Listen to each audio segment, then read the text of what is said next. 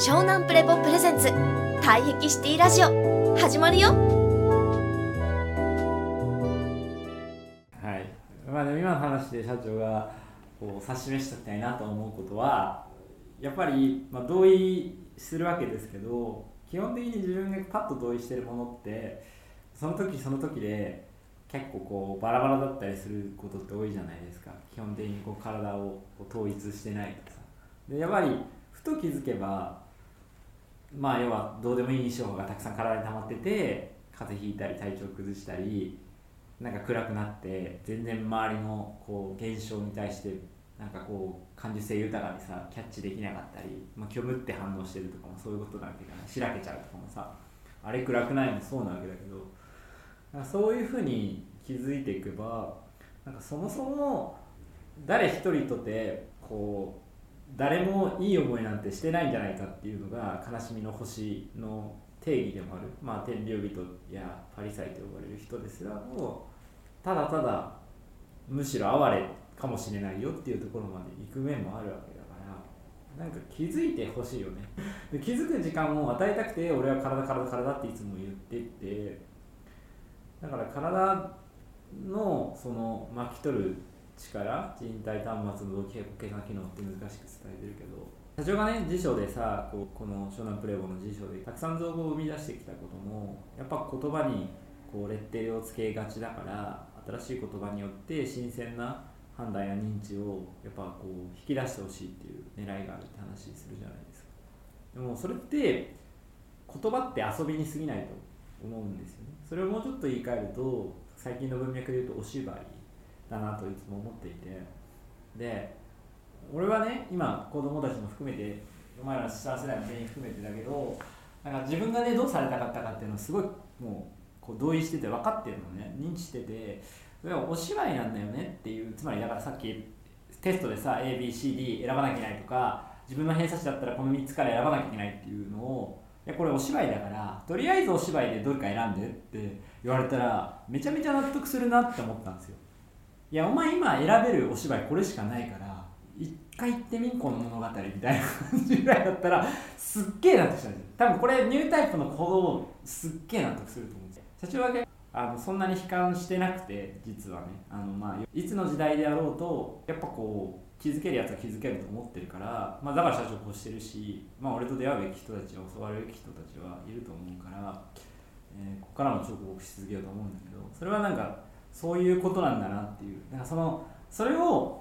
要は、うん、と今問題なのってそのお芝居の定義をつまりお芝居なんだよ。この世界やこの現実やこの社会や定住生活都市生活 ATM も銀行も、えー、毎日出てくるニュースもワイドショーも全部お芝居です。ただの一つの、まあ、フィクションです。物語にすぎませんって言った時にそれの解像度を上げることが学びなんだなっていうことだと思うんです。言葉を覚えることだと思うんです。だから言葉はいらないって言ってるわけでもないしいやでも言葉ばっかりとらわれちゃうのもおかしいよっていうのも物語が本物だと思い始めたっていう問題なんだよね。だから映画いつが語りすぎまくってる時にそれがまさにリアルだと思っててまあ、怪我100%になっちゃってこれがめちゃくちゃ役に立つぞっていうふうにガーッと言ってる時っていやそもそもそれもお芝居なんだけど気づいてるっていうのが利権の件って世阿弥も言っててどんなに素晴らしい動きやっててもそれが一個のお芝居であり物語に進む一要素ですか過ぎないぐらいにこの自由度の高い状態で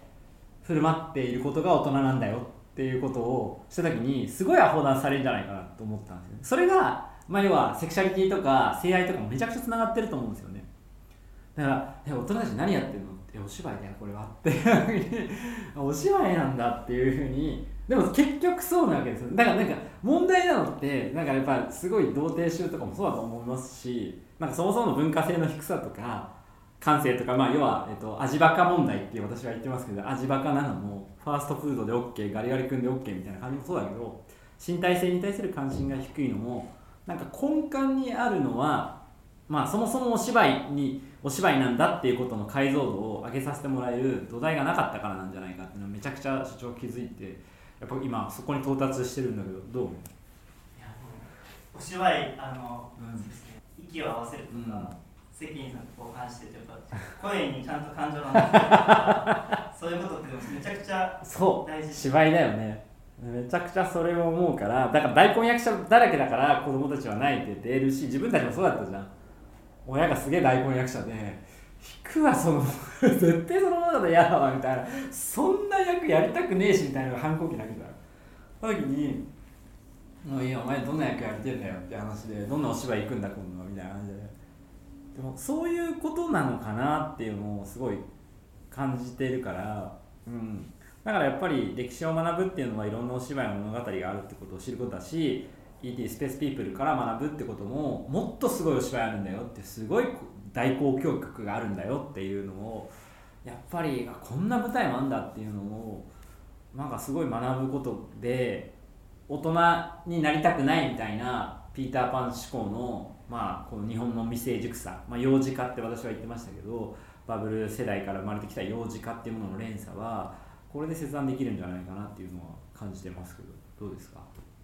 本当そうですね、うん。その気概100%になってしまうっていうのが、自分のお芝居ばっかり見てしまうそういうことそういうこと。だから怒りのコントロール欲求っていうかこの芝居いいだろうなっていうのがまあまあまあ別にその人一つ一つのお芝居にして価値がないとは思わないし魅力もあると思うんだけどまた別のお芝居も余裕持って余白持っててこうどっかでこう俯瞰できてたらさらによいい余裕になるだろうなと思いますんでそれが結構自分の帯域やっぱ自分の好きな動きばっかり帯域ダンスしちゃうとかもやっぱ苦手な動きいっぱいやっていくと自分が思ってたのとは違うチャプターとか違うストーリーとか物語意識や生活がこうふっと体に共感できたり入ってくるようになるので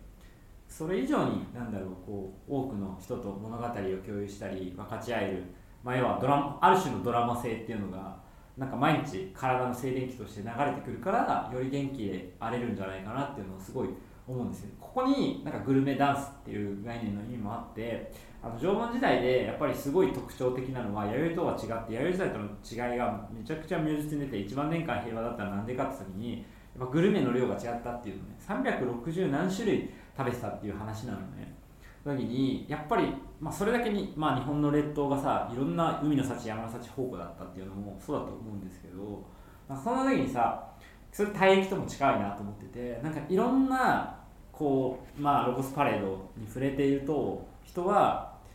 本当にこうなんていうの柔軟性のある球体感のある元気さを体から湧き立たせたり人を感じるフュージョン力が上がってるんだろうなっていうのをすごく感じるんですねだからそれが自己認知モデルって言って頭の中にある世界観って言われるものが実は瞬時に相手の頭と共有して頭じゃないですね、まあ、全身ですよね一人一人の全身からこう共同されてしかもそれがこう惑星つまり自然界のものともちょっと混ざり合っていくってことが自然とできてたっていう。それがお祭りっていう文化で残ったんだっていうのも捉え直すだけで社長としてはねあのさっきの話じゃないけどああつまりそうすると死死もお芝居になるんですよ、うん、つまり自分が老いて老いた役をやっていて死んでいくっていう役でもあってっていうところも前るとあ万物流転になるんだなとすごい感じるからそれをなんか縄文のこのなんて文化からも、まあ、脇でやりましたけどすごいこう垣間見せられるというかすごいそういう感性が、まあ、言霊にもつながると思うんですけどすごいそういうところなんだなと最近思ってますね。はい。湘南プレボプレゼンツ退役シティラジオ。ご視聴ありがとうございました。続きは湘南プレボで検索してね。バイビー。